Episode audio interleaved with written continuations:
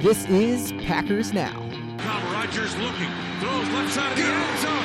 Yes! Touchdown! Adams! Place for all your Packers news. Lofts it over the left side into the end zone. Intercepted! Adrian Amos! Get the latest updates on the green and gold. Snap to Aaron Rodgers.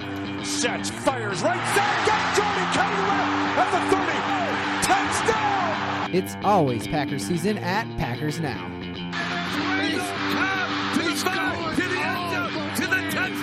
Right here, right now.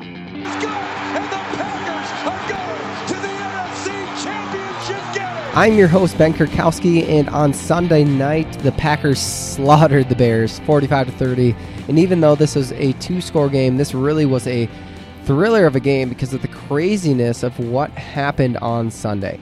And there's a lot of crazy stuff that happened in this game that we will talk about later, but there was a lot of good that came out of this game. And one of the things that was really overlooked was how good our defense played in this game.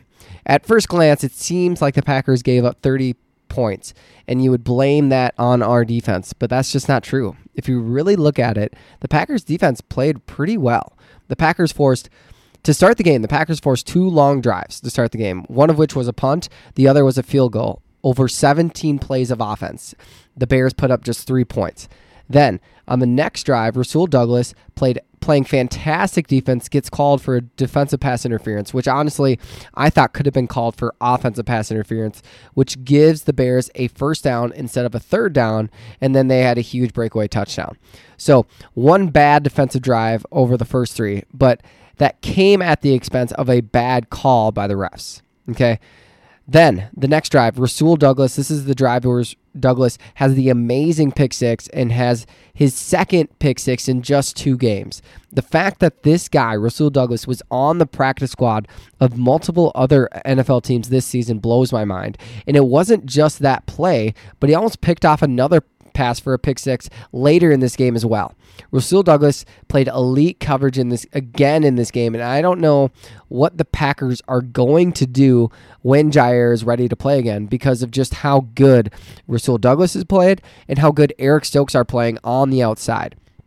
Eric Stokes has a forced com- incompletion percentage into his coverage at over 50% which is the best of any cornerback in the entire NFL with over 50 targets his their direction. So, this secondary is playing fantastic right now. Eric Stokes is playing great in his own way. Uh, Rasul Douglas is making plays on the football constantly, always uh, sticky coverage, pass breakups is what he does so well. I'm I'm I'm interested to see how the Packers are going to utilize Jair, Jaire Alexander moving forward, and now a healthy Kevin King as well. I'm I'm I'm excited to say the least about this secondary. And so moving on though for our defense on the very next drive after the Rasul Douglas pick six, pick six, the Bears have another huge breakaway touchdown for 54 yards. So to start the game, the Packers gave up pretty much two huge plays, one of which probably should not have happened because of a flag. But after that, this defense was pretty amazing. The the Packers allowed a field goal uh, right before the half, but the Bears started on their own 42 yard line on that drive. And honestly, I really don't care if my defense gives up a field goal. Giving up a touchdown is a different story, but giving up just a field goal in today's NFL is is kind of a win. And so during the first half, it wasn't great. There was two breakaway plays, uh, a really long drive for a field goal, bad field position for another field goal. And so it wasn't a great first half, but the second half is what was amazing. On the very first drive, Preston Smith had a strip sack for a turnover, and Preston Smith right now is playing the best football of his career. Everybody, including myself, was ready to cut Preston Smith this offseason, and Brian Gutekunst worked his magic by basically having the same salary cap space he would have gotten from cutting Preston Smith by restructuring that contract, giving Preston Smith some incentives in that deal, and while still keeping him on the team. And this defense would not be where it is this year without Preston Smith. Smith had double digit pressures in this game. He was just sensational. And so that first drive of the first half, we had the strip sack. The next drive for the Bears was three plays and a punt, and then another three and out for the Bears, and then another three and out. That that was three three and outs in a row, all leading to punts.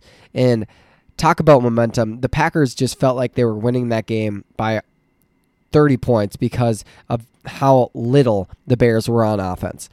And after that, the Packers uh, kept um, playing pretty good defense. They did their thing, not allowing big plays most of the time. They had a 10 the Bears had a 10 play field goal drive. So again, really good defense having such a long drive occur but still only allowing the field goal on that drive. And then the Packers intercept field to end the game. And so that's that's what happened on defense for the Packers in this game. When you get rid of what happened on the special teams, which we'll talk about later, this game went pretty well for the Packers defensively. The Packers forced the Bears to punt four times. The Bears were forced to kick two field goals, and they had two breakaway touchdowns. Uh, but the Packers also forced three turnovers in this game on defense as well. And 20 points a game on defense is pretty good. And if you get rid of the terrible field position because of our special teams, it probably should have been 17 points. And if you get the ref making the right call on that pass interference call early on to Rasul Douglas, it probably should have been just 10 points this defense gave up in this game. And why this defense was so good on Sunday was making sure we had De'Vondre Campbell in the lineup. He was coming off of COVID. He was questionable for this game, but he was fantastic, just being a hawk in the middle of our defense. He finished with 16 total tackles in this game, the most by a Packers player since 2000. And then on top of that, was our pass rush. Obviously, our coverage was amazing. We already talked about that. But our pass rush, they pressured Justin Fields on 65.1% of his dropbacks. That's an unheard of number that blows my mind. That's a crazy amount. And this Packers team continues to pressure opposing quarterbacks no matter the offensive line we are facing up against. And that looks really good especially knowing how good our secondary is playing right now, and especially with the boost that's coming soon from Jaire Alexander returning to the lineup, and maybe even a boost to our pass rush soon from Za'Darius Smith. And we cannot talk about how amazing this Packers offense was as well in this game. This offense was just dominant mostly because of the play of Aaron Rodgers, who went 29 for 37 for 341 yards in the air and four touchdowns. And what was so key from Rodgers in this game, and why for the first time in a long time, I would say Rodgers looked like an MVP MVP quarterback again, was he did not have a turnover worthy throw in this game. Rodgers in previous games has put the ball in danger and just made questionable decisions, but kind of got lucky because those plays did not turn into interceptions, even though they could have. But in this game, Rodgers did not put the ball in harm's way even once. He was fantastic, and he just made throws. Um, that are just so hard to make. I, I can think of three just off the top of my head. The Aaron Jones back across the body throw for a touchdown, the wheel route to Davante Adams for a touchdown, and that huge play on like third and 18 to Allen Lazard, hitting the gap in the cover two zone in the deep left corner. Rodgers was great in this game. And some guys stepped up big time in our passing game as well. Allen Lazard, Marcedes Lewis, Josiah Deguara, all had some of their best games of the season. MVS continued to be involved. Rodgers missed him on a couple of throws in this game for sure as well. Um, and so he's looking great. Davante Adams continues to be dominant, finishing his third game in a row with over 100 yards receiving and a touchdown. And even Aaron Jones and A.J. Dillon together averaged for over five yards per carry in this game. A.J. Dillon was literally instrumental to the team's ability ability to drive down the field consistently in the second half. And so just so many guys stepped up in this game, and it really just showed how deep this team can be, even with losing guys like Randall Cobb to surgery earlier last week and Robert Tonyan earlier this season. But what continued to be an, an important thing to notice about our offense in this game was our offensive line. Our entire offensive line played pretty solid overall, and Rodgers was only pressured on six dropbacks the entire game, which is amazing. And that was even though starting right tackle Billy Turner left this game with an apparent severe knee injury. He most likely tore his MCL, and the person who had to come in to replace him was veteran free agent acquisition Dennis Kelly.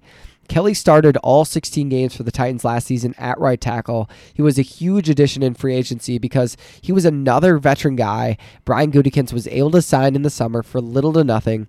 In his second day of practice this summer, he was running with the with the ones at right tackle, actually. But then he suffered a knee injury that has limited his availability since the summer up until about two weeks ago. And now he's ready to play and finally healthy. And the Packers needed him to step up, and he did. He played great as a pass blocker, kind of bad as a run blocker, but that's okay. He wasn't awful. He was honestly just barely below average overall, and that's what you need from a backup offensive tackle and thankfully, Brian Gutekunst continued to incrementally improve this roster by creating depth all over in case of injury, and so that when guys go down, this team doesn't crumble. And that's what has happened so far this year for the Packers, especially on our offensive line. In this game, we had our third string left tackle, backup left guard, backup center, starting rookie right guard, and backup right tackle playing in this game. The Packers are in a place where they are relying on four backups across their offensive line, one of which was a backup's backup. Okay. And so to not really notice them in this game was huge that this offensive line could be that cohesive, knowing the situation we are in with the injuries that have occurred. So at this point, the one thing the Packers do need to consider is finding another offensive lineman, which is going to be hard at this point in the season, being that it is week 15. But there are some options to consider, and all of those options are veteran players who at this point have kind of considered themselves retired, but not officially. All four of these guys are players who played last season, but due to a combination of injury and age, they have just decided to not play unless the situation was perfect. And I think they also realize that their body probably cannot last an entire season either.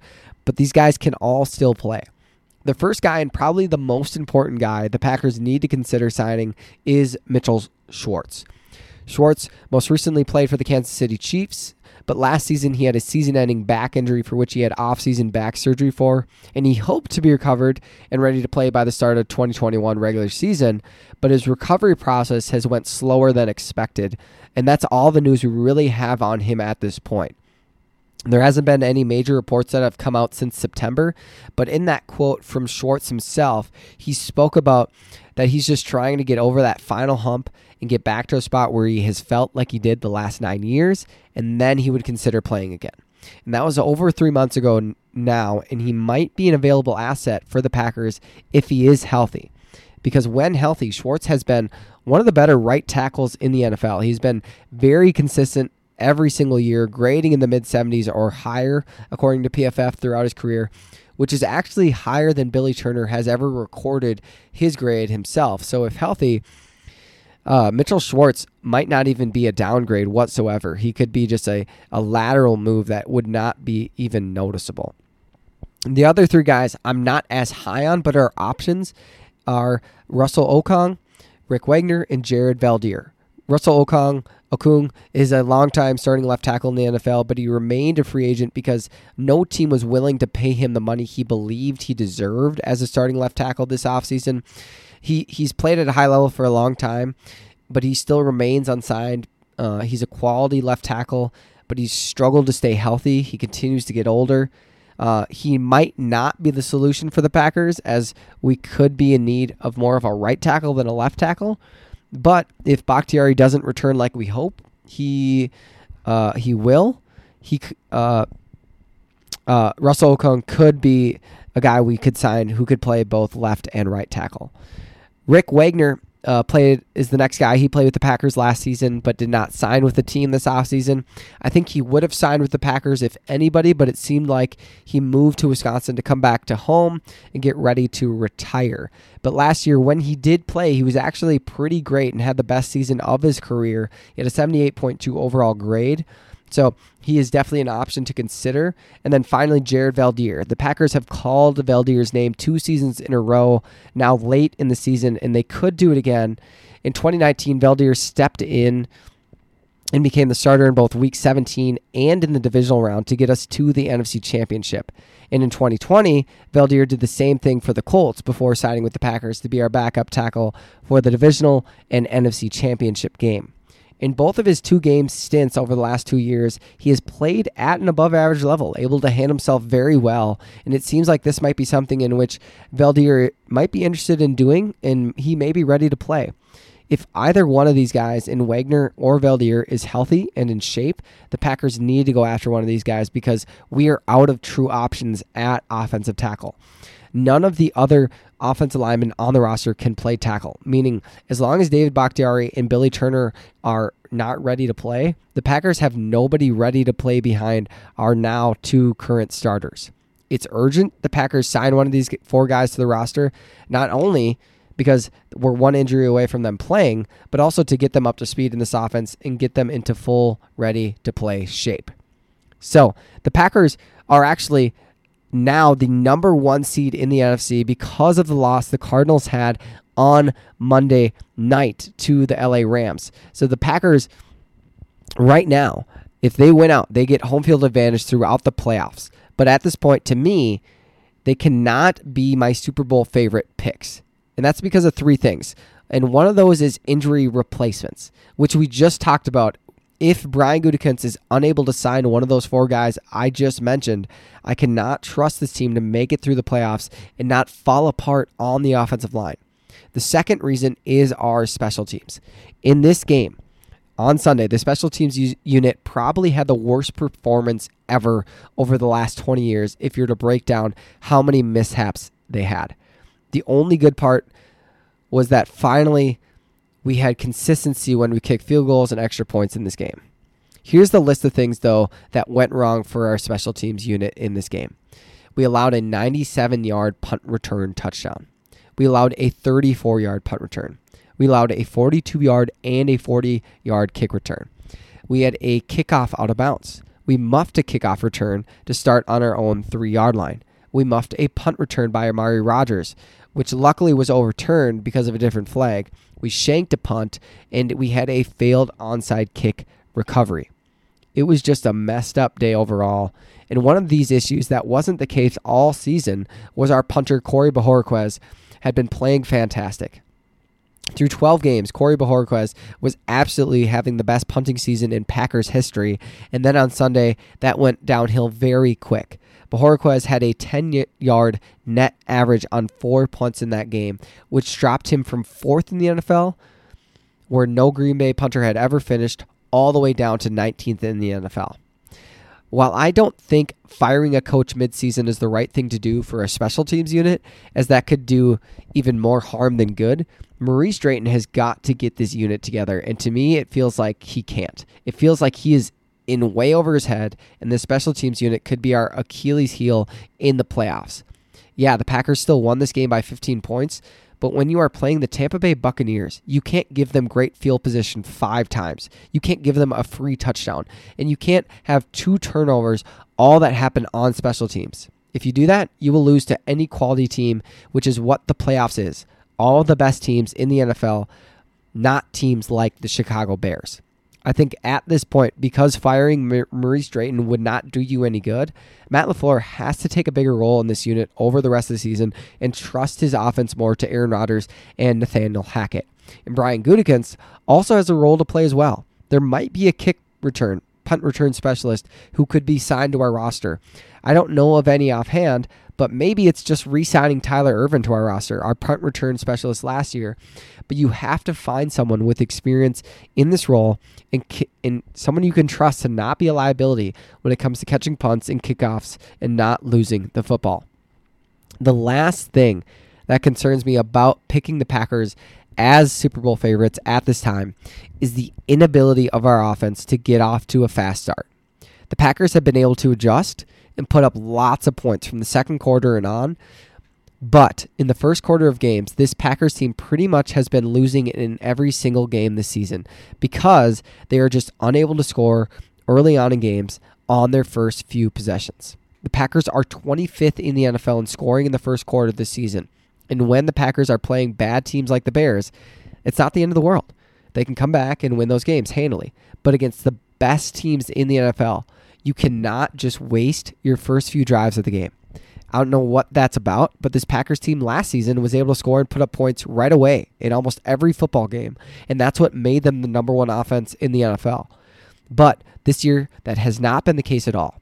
If the Packers are unable to add depth at the offensive tackle position, if we are unable to fix this special teams unit, and if we are unable to start putting up touchdowns early in games, this Packers team, which most likely will earn the number one seed in the NFC in the playoffs, will most likely see its chance at a Super Bowl disappear as one of these three Achilles heels will be the end for the Packers this postseason. So, that's all we have today, folks. Make sure to stay tuned for more episodes of Packers Now. If you haven't already, make sure to subscribe, give me a review so I can hear what you guys think about the podcast, and tell your friends about Packers Now so that they can get all the latest updates on the green and gold because it's always Packers season at Packers Now. Thanks, guys.